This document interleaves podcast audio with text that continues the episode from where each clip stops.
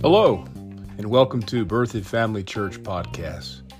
We trust that you'll find an encouraging word to strengthen your walk with the Lord. And if you're visiting the area, or if you're looking for a good church home, come check us out at berthoudfamilychurch.org. There you can find our location and service times. Thanks again for tuning in. God bless.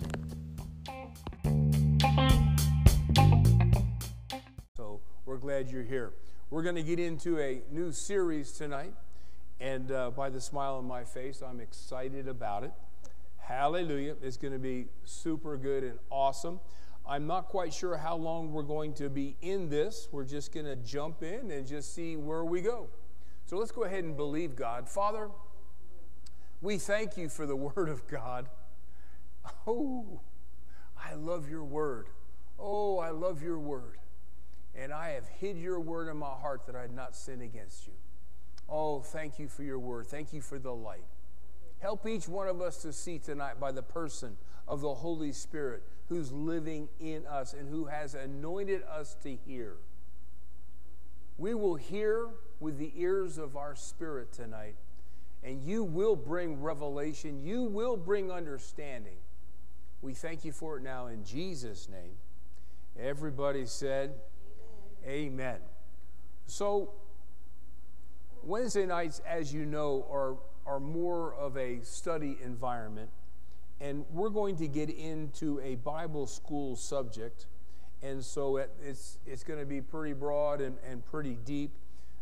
What I see now is that we're going to hit a lot of high spots to. Uh, it's, it's a broad, this particular subject that we're jumping into is very broad. So it would probably, to exhaust this, it would take a very long time. But uh, we'll just hit the high, high spots, and uh, it's going to be good. I want to start by saying this is that we, we need to be very purposeful when we read the Bible. A lot of people just read the Bible. They don't really know what their purpose is in reading it. And so I want to set some uh, objectives some goals that, that you and I should have when we approach the Word of God and things that we need to look for. Now, first and foremost, every time we come under the, the sound of His voice, every time that we hear the Word of God, every time that we read the Word of God, every time we study the Word of God, every time that we speak the Word of God to ourselves, we should have this determination Number one, we need to be determined when we hear the Word of God that when I find out what God has said, that I make the decision to agree with it. Now, listen to me carefully. Many times we, we only embrace the Word of God that we understand or that seems pertinent to us or that benefits us.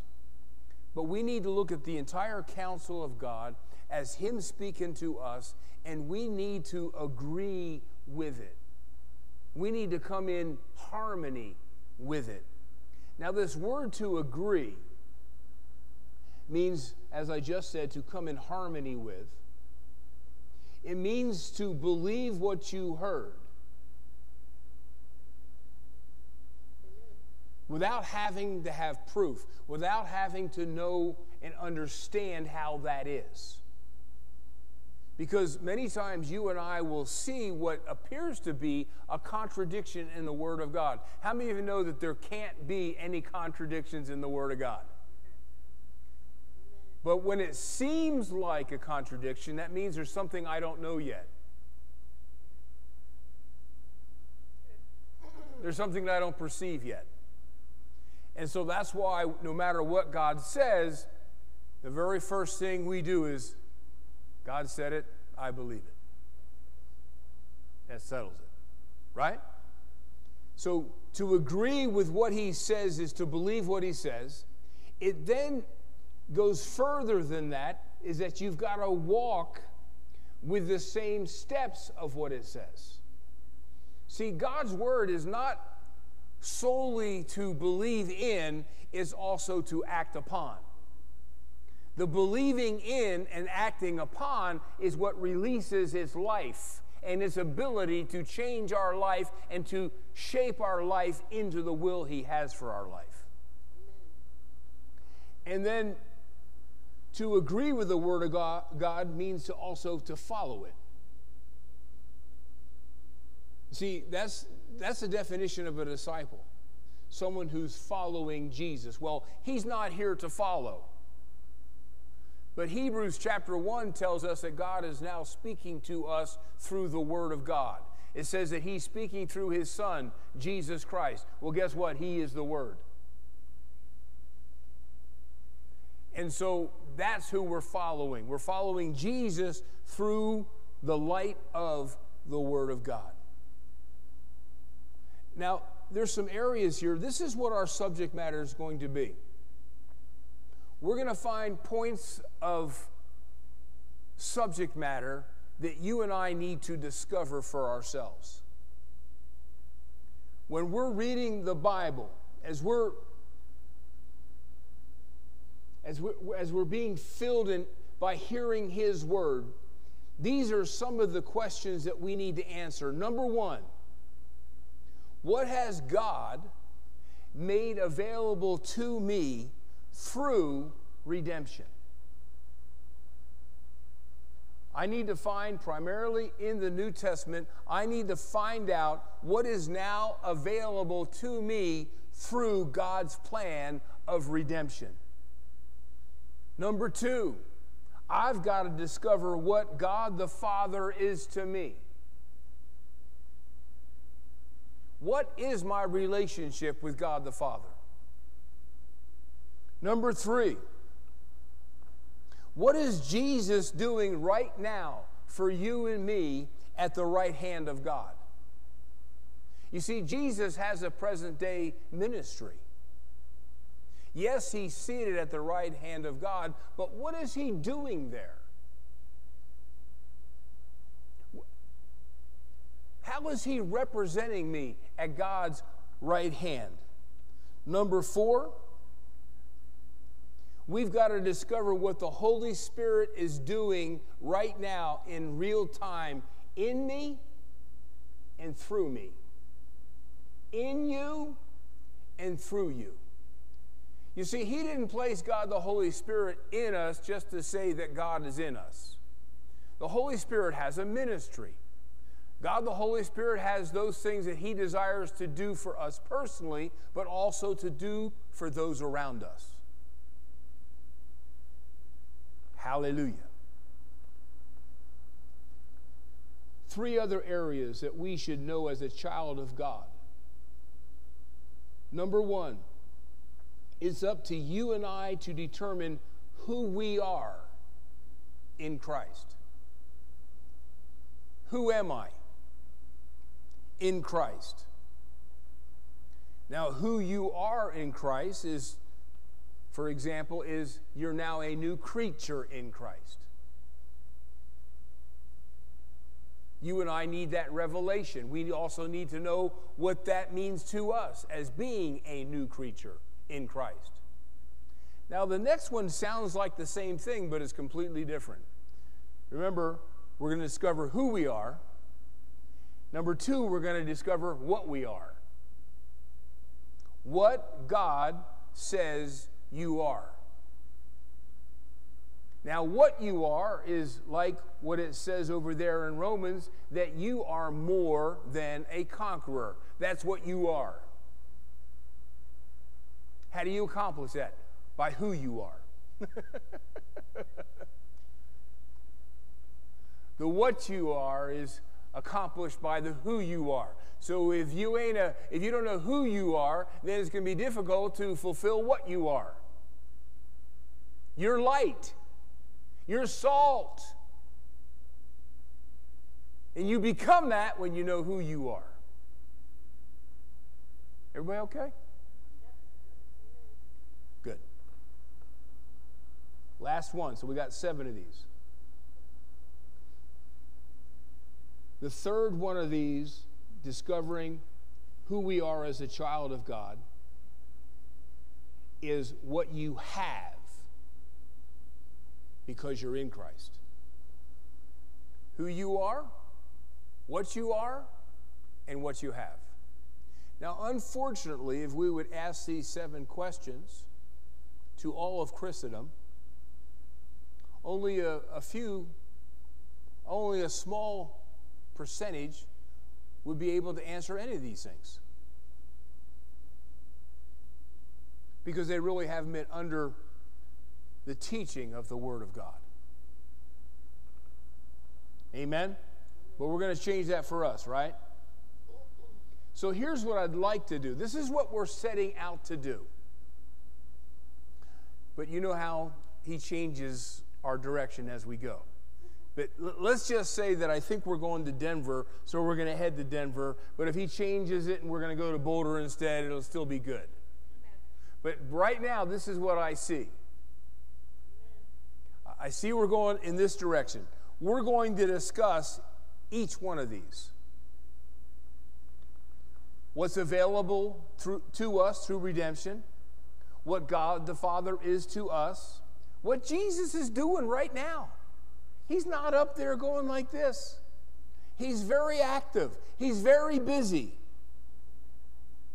as our intercessor, as our mediator, as our high priest. He's the one who receives your tithe at the right hand of God because he's the high priest. That kind of helps me when I tithe. He's the recipient of it, not the church. He is. And then what does he do? He opens the windows of heaven. That helps me. Amen? And then we have to take advantage of the ministry of the Holy Spirit in us. I don't want him like this all day long in my life.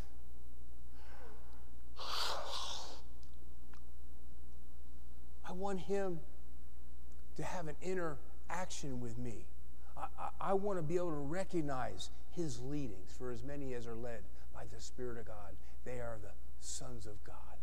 How he quickens me, strengthens me, girds me up by giving me a spirit of might. See, there's so much at our disposal, but we can't take advantage of them until we learn about them. Amen? Then we have faith to receive it. Then we're going to get into who we are, what we are, and what we have. Again, that's just how I see it now. We'll just have to see where we go. So, what is tonight's subject matter? After saying all that with that lengthy introduction, let's talk about what God has made available to us through redemption. How's that sound? Let's start there. I want you to go on over to Ephesians chapter 1.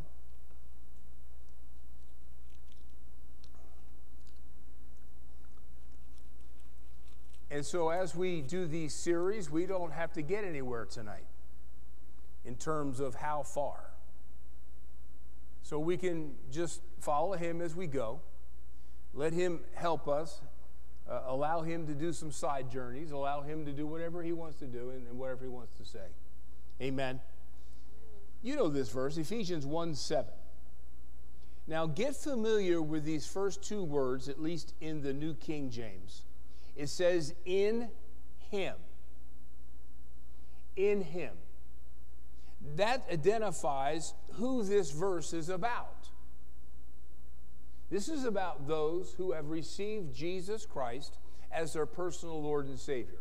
Those who uh, the Bible calls a believer or one who has been born again one who has received a spiritual birth or a birth from above, meaning that Christ now has entered to you, has entered into you by the person of the Holy Spirit. He now resides in you. You are a new creature, and you're a child of God, and you're on your way to heaven.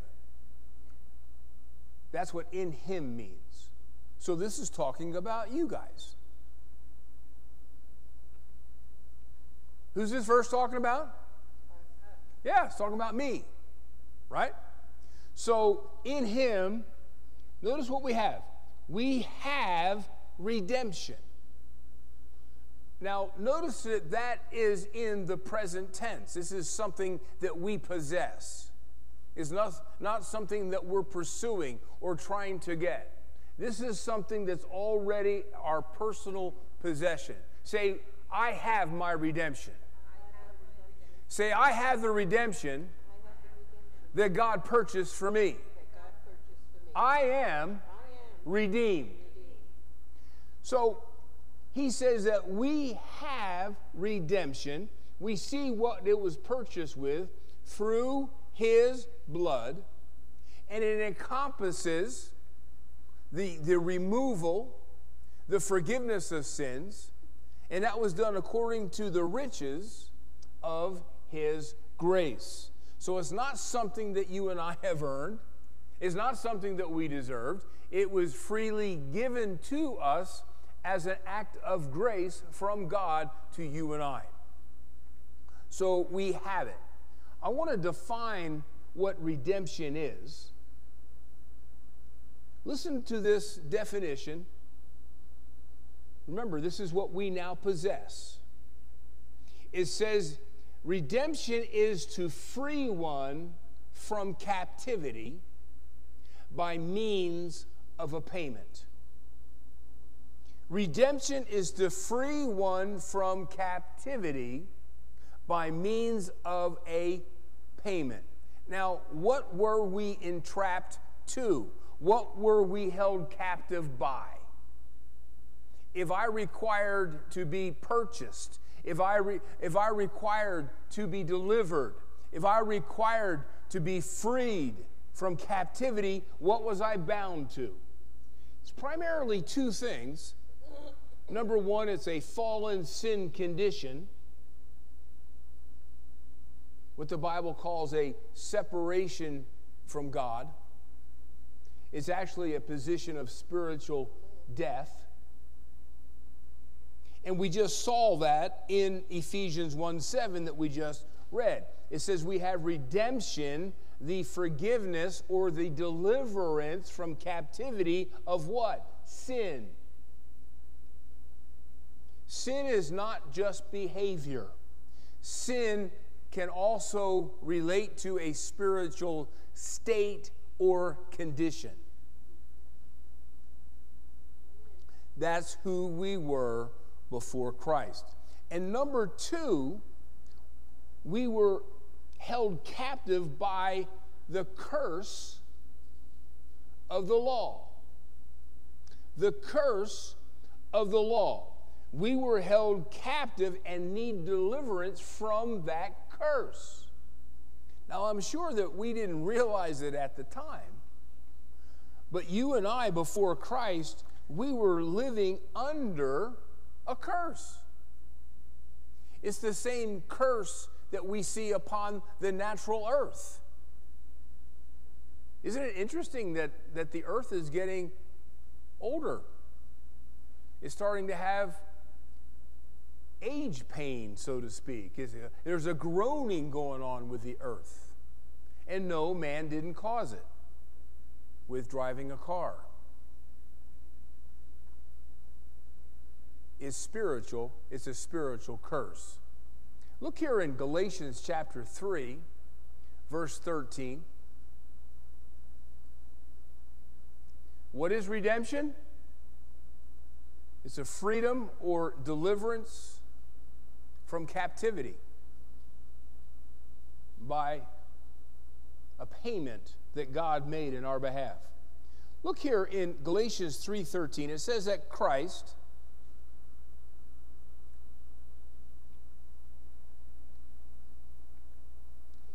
And you can find this word Christ translated as the Messiah. You can find it translated as the anointed one. This is Jesus. This is Jesus with the Spirit upon him.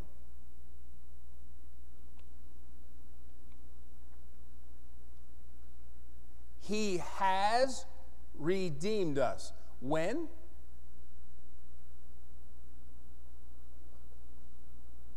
He has redeemed us. So that's past tense. So, this redemption that Christ has, has brought or bought for you and I has already taken place. Actually, it took place 2,000 years ago. What did He redeem us from? He redeemed us from the curse of the law or the curse of disobeying the law.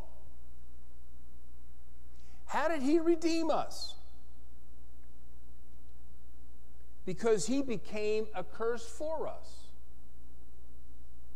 You see, Jesus didn't just pay for our redemption with his blood, he had to pay for it with the act of his passion on the cross. He had to suffer in our place. He had to be beaten in our place. He had to be scourged in our place and receive 39 stripes. He had to be falsely accused. He had to be spit upon. He had to have that thorn of a crown of thorns pushed into his brow and, and into his head. He had to carry a cross up a hill. He had to hang on that cross until he was suffocated.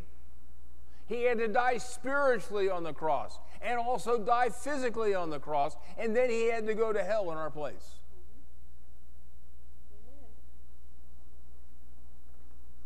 Notice that he has redeemed us from the curse by being made a curse for us, for it is written, Cursed is everyone who hangs on a tree or a cross.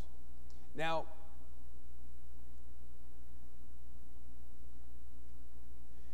understand that humanity and even the earth itself inherited this sin condition and this curse. Now, I want to give us a little background and this is such an important thing for you and I to embrace.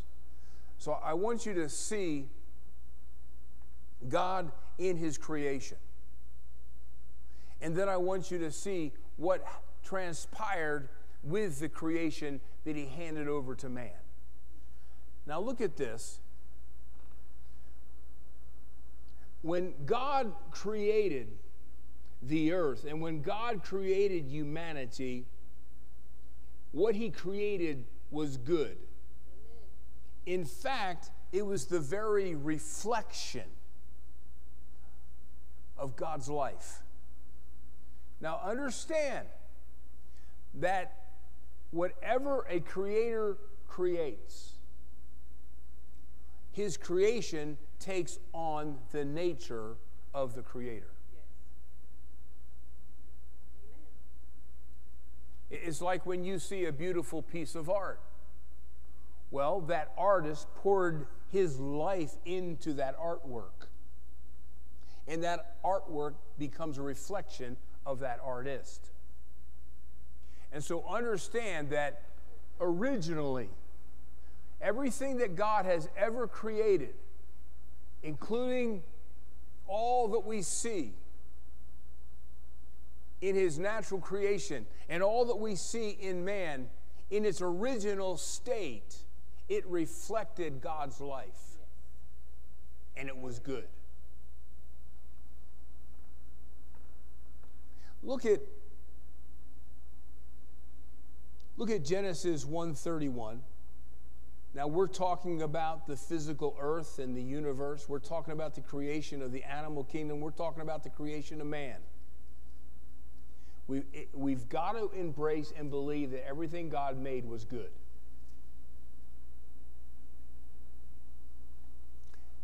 Genesis chapter 1, verse 31. Now, understand, let me just say this. In Genesis chapter 1, we see the creation in a very general view. Then in chapter 2, God begins to give us details of that creation from chapter 1. Both chapter 1 and, verse, and chapter 2 are the creation. The creation of the earth. There, there aren't two creations. Chapter 1 is just a general view, and then it goes over in chapter 2 to give you a detailed view of that creation from chapter 1. Amen? So look here, Genesis 1:31. Genesis 1:31. And God saw everything that he had made. That's talking about the earth.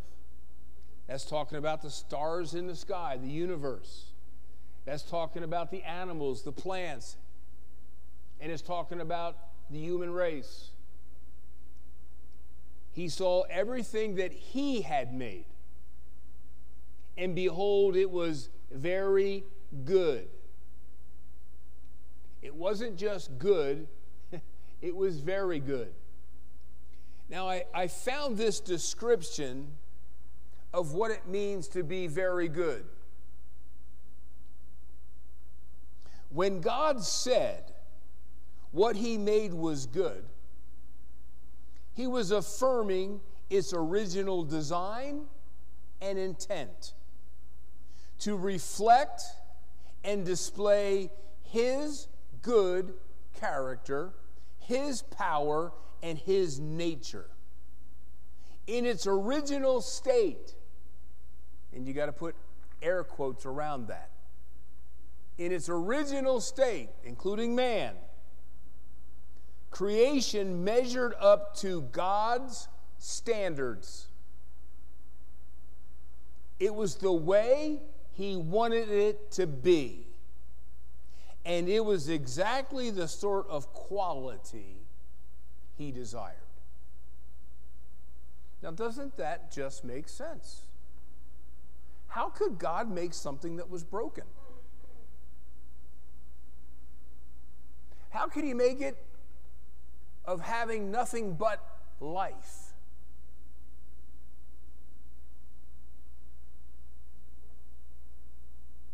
See, He could only make it what He is. And all that He is is what? Is good. And so from his creation, he was able to say, It was very good.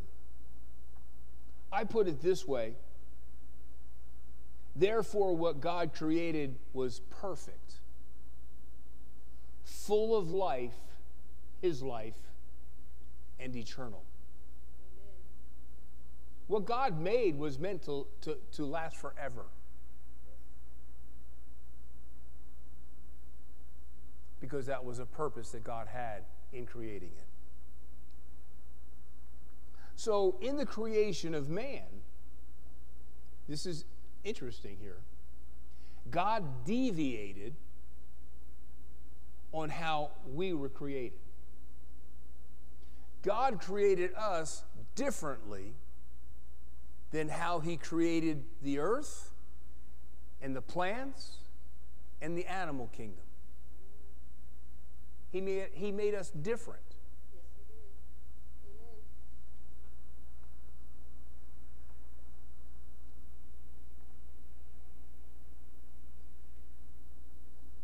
Let me put in a little tease right here. What was man or humanity made of?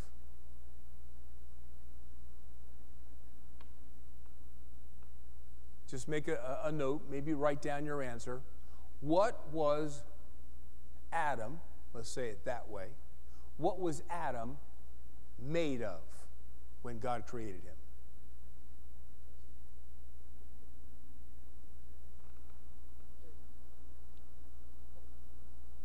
Just so you know, I answered that question incorrectly not too long ago. I trust you, you, you know. So God deviated in how He made you and I, apart from everything else He created. He actually added an extra dimension to us that the rest of His creation didn't have. Now let's go on over to Genesis chapter 1 and look at verse 26. We're just going to read the beginning of this first chapter. Excuse me, this first verse 26. Genesis 1:26. Now notice this. It says that then God said, You with me? What did God say? Let us, and there's God the Father, God the Son, God the Holy Ghost. Let us make man in our own image. Let us make man in our own image. Now, the question I just asked is, is how did God create, create man, or of what did God create man of? And most of us would say we were made from the dust of the earth. That's how I answered it. I don't know how you answered it, but that's how I answered it.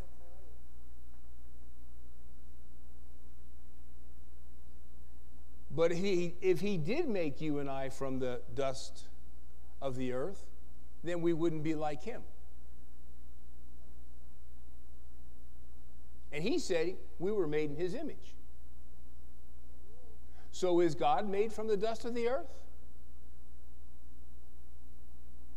Let's go on over to John chapter 4. Sometimes you can hear brains working. It's kind of like the gears in my brain. Sometimes it's audible.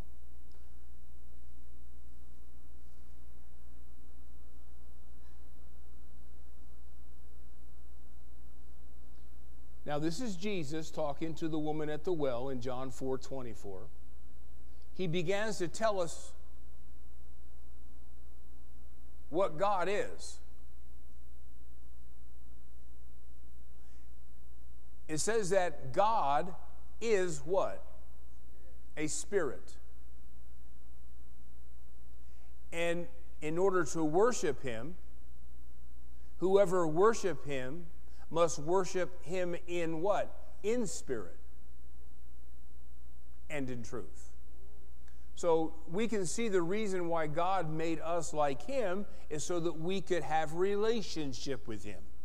So that we could commune with him on a same level, so to speak.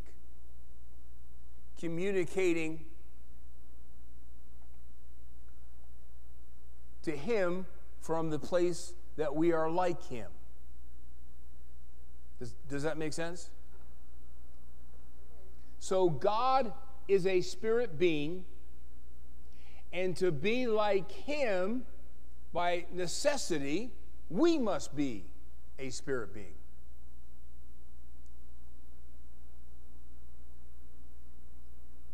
Amen. Right?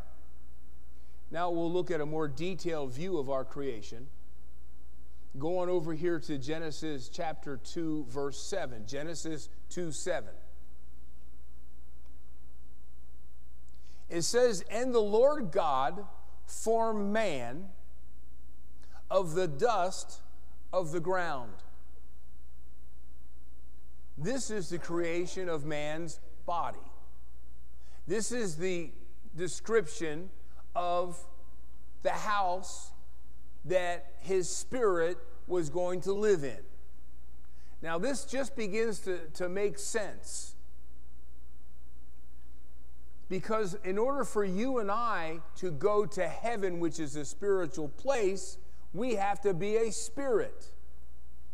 Where does the body go when our spirit leaves our body? It goes back to the earth. So if I was made of the dust of the earth, I would never be able to go to heaven.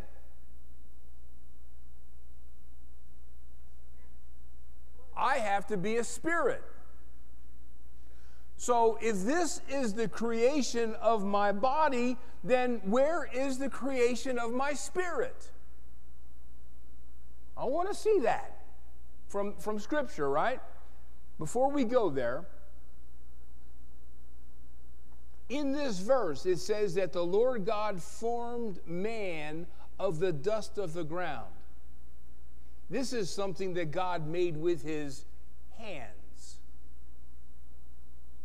if he's going to form me of the dust of the ground, then he's doing it with his hands, and that's being created by God's ability.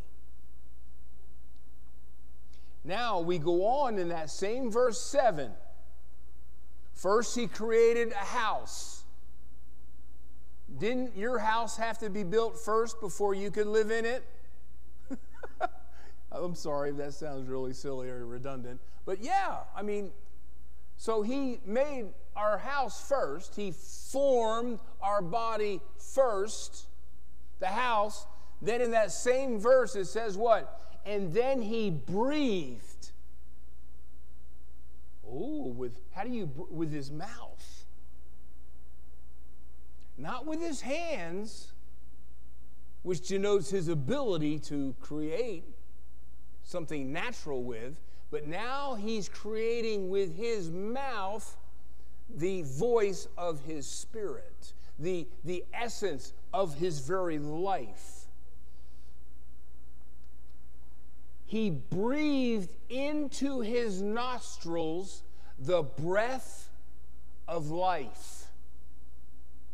And a man became a living soul or could we dare say a spirit living in a body?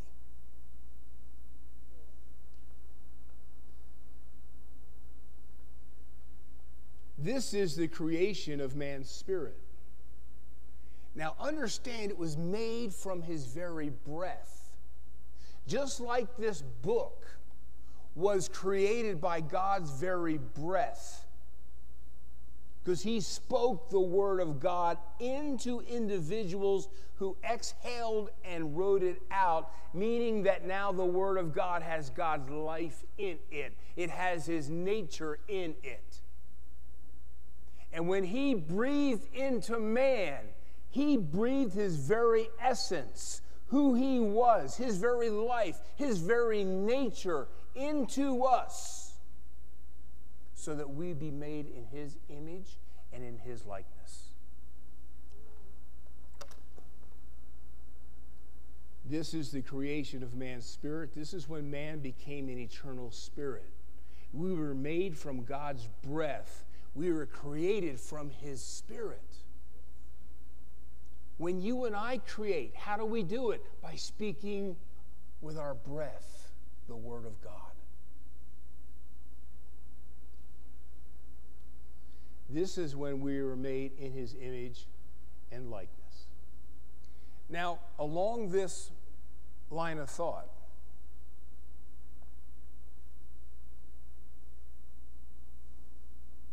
how were you and I born again? How did we receive life into our spirit to make us in the likeness and the image of God? I want you to go with me to John chapter 20. We're going to see this same connection, the same correlation from creation to the recreation. Here we are in John chapter 20, go down to verse 21.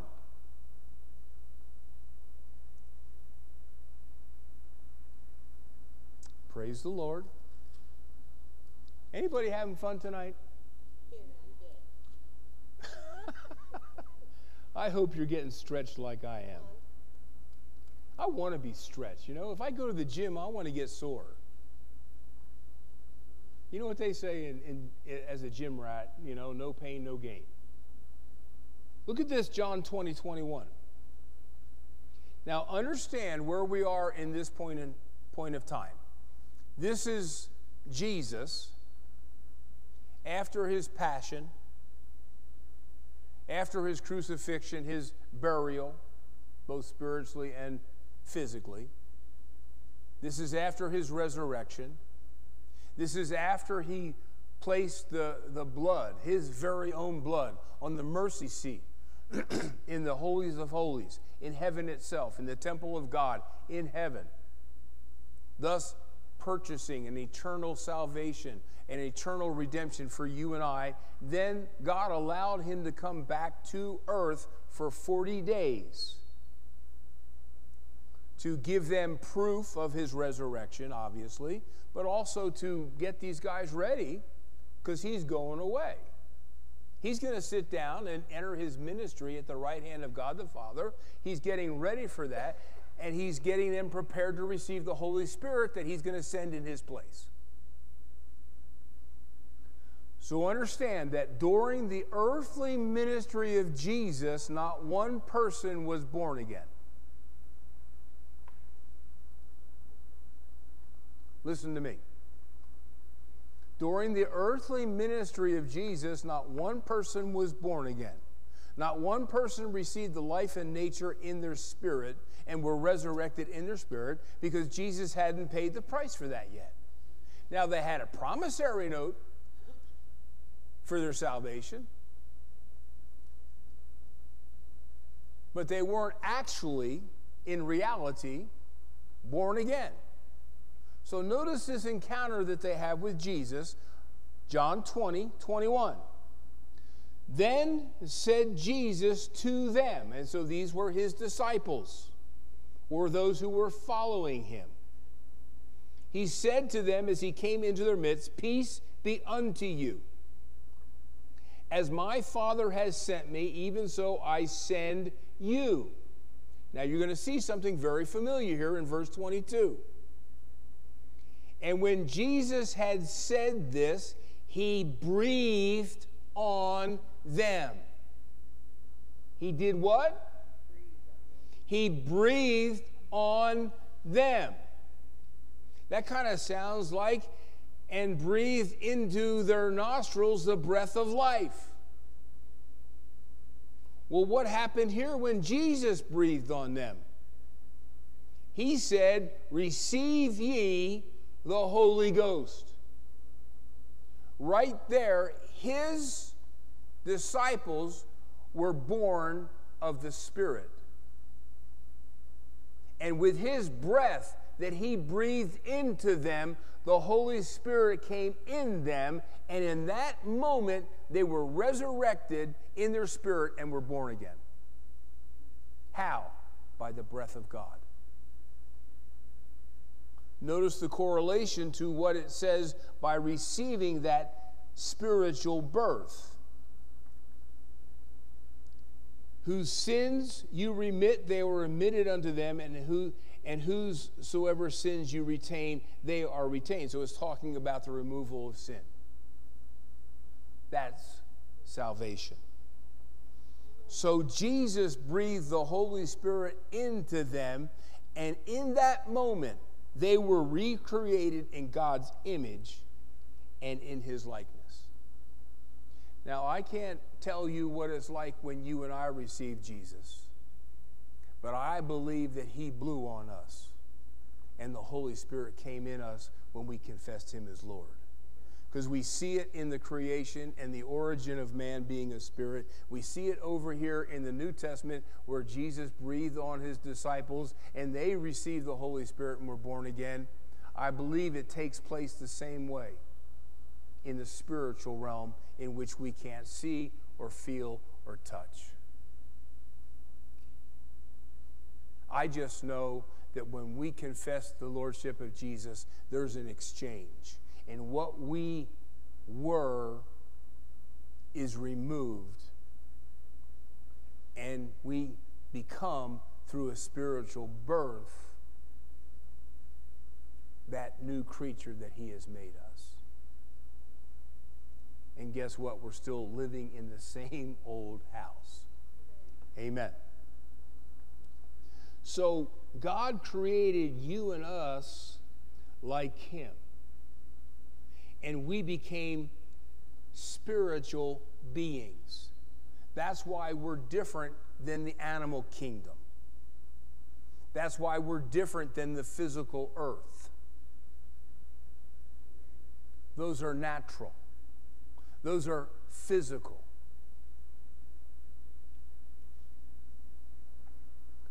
Yes, animals have a brain like us, but they don't have a spirit like us. So God created us like Him, so we became spiritual beings. And understand that, yes, we talked about how He did that so we could have a relationship with Him, but it also He made us like Himself so that we could do and accomplish the will of God that He had for us. Let's see it as we go a little bit further.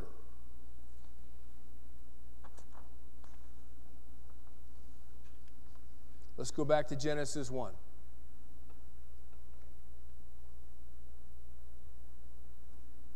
Genesis 1:26. We read this first verse a moment ago, probably more like 30 minutes ago. Then God said, "Let us make man in our own image. Let's make them according to our likeness." Now notice what we will do as spirit beings they, these ones that are made in his image and in his likeness, they will rule the fish of the sea. They will rule the birds of the sky, the livestock, all the earth, and the creatures that crawl on the earth. So God created man in his own image. He created him in the image of God. He created them male and female. Verse 28 he then blessed them, and God said to them, Be fruitful, multiply, fill the earth, and subdue it. That means have dominion or authority over it, or could we say govern it?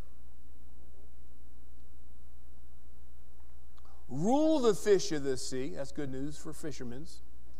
Birds of the sky. That's good for my grandsons who like to go bird hunting in every creature that crawls on the earth.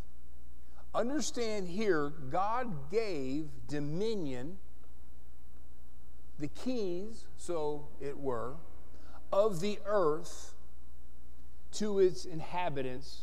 He gave it to man. So here, God made his creation. He made man in his own image. And then he turned the responsibility of his creation over to man. I want you to see a, I think, a very important scripture. Psalm 115. This will be the last scripture tonight. Everybody take a deep breath. Say, Psalm 115, 16.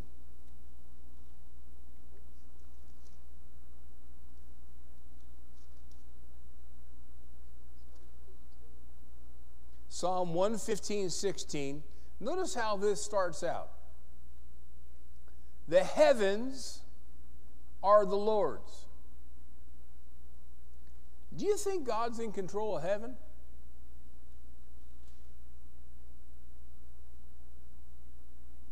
You're busy writing, I see. This scripture says that the heavens are the Lord, are the Lord's. Do you, you think the Lord's in control of the he- of heaven? Do you? I sure do. That's his home, right? Is there any sickness up there? What about death? How's the crime rate in heaven? Right? Why? Because God's in control of it. But the earth, He has given to the human race.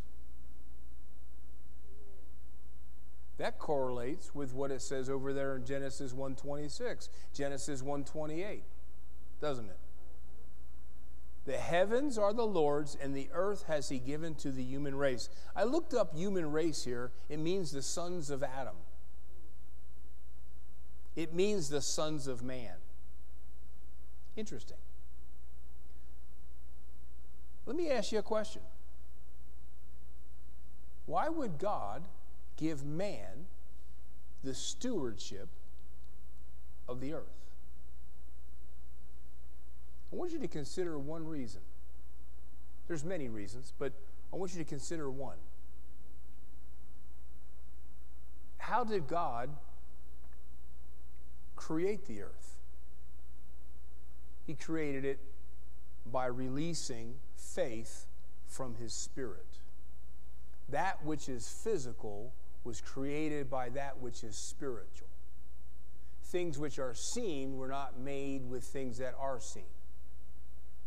So God needed someone to have dominion over that which is natural by the same thing that created it. He needed eternal spirits to govern it so they could control that which was created from the Spirit. He had those to control it by those that would have his faith and his their ability to create and use authority from their inner man and not from their physical body. The animals can't rule the earth. They're natural. Man can, can govern it because the same thing that created it is in us. And God will then use us to govern the earth. In many ways, this verse says that the earth has been given to the human race or to the sons of man. It means that man became the earth's steward, gatekeeper, or could we even say the small g, the governing body over the earth. Man became in control of the earth. We're going to take it up here next time, take this a little bit further. And some of this information might have been new to you, and it might take a little chewing to get it in you. And uh, the Lord's helping us. Amen. Amen. So, Father, tonight, I, I know this was a lot of subject matter.